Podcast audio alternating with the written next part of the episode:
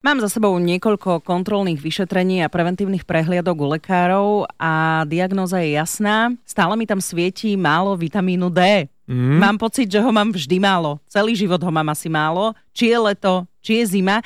Tak sa chcem opýtať, priatelia, ako si doplňate vitamín D vy? No to je ťažké, lebo ja patrím do tvojej kategórie a jediné nejaké medikamenty. Mm, dobrý tip mi ale dala naša chemička a komunikátorka vedy Martina Rybar-Hestricová, ktorá žije a pracuje vo Švajčiarsku. Chemendex. Hodina chémie, ktorá vás bude baviť.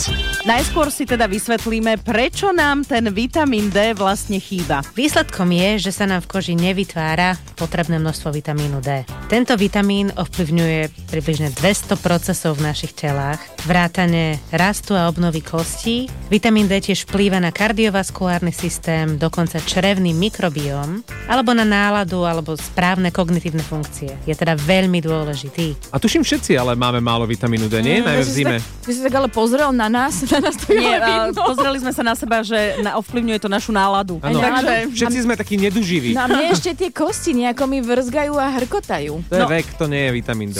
Nie sme teda jediní, približne 60% populácie má nízku hladinu vitamínu D, preto si ho doplňame, ako aj Peťa povedala, nejaké medikamenty, doplnky výživy. Ale môžeme ísť na to aj inak a to pomocou biochémie. Čerstvé huby z obchodu, napríklad šampiňóny, obsahujú relatívne málo vitamínu D, asi 1 mikrogram na 100 gramov hub. Dôvodom je, že sa tieto huby pestujú pod umelým svetlom.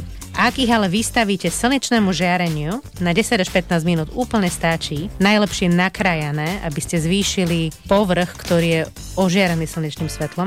Hodnoty vitamínu D sa z 10 násobia. To znamená, že huby budú obsahovať asi 10 mikrogramov na 100 gramov hub. A ak ich zjete 100 až 150 gramov, dostanete z nich dennú odporúčanú dávku vitamínu D. A doteraz som ja. si myslel, že ja sa musím opalovať na slnku, ale ono to tak nie je, huby sa musia opalovať no. na slnku hej? Ideálne je, keď sa opaluješ ty a na tej tácke držíš tie huby. To je ideálna kombinácia. Držíš hubu. na Aby sme si to ešte dovysvetľovali. Huby totiž bunkovej stene obsahujú zlúčeninu s názvom ergosterol a ak túto zlúčeninu vystavíte UV žiareniu zo slnečného žiarenia, spolymerizuje sa na vitamín D2 a D3. No dobre, ako ja ako hubár sa teším, teraz už viem, ale huby asi nie, iba samotné huby. Nie, nie, nie, ešte okrem hub máme aj iné zdroje, od, ktoré, vďaka ktorým môžeme mať viac vitamínu D a teda môžeme si tento vitamín doplniť. Okrem hub samozrejme sú ďalšie zdroje vitamínu D aj ryby, hovedzia pečeň, vaječné žltky, kvásnice, kokošti kakao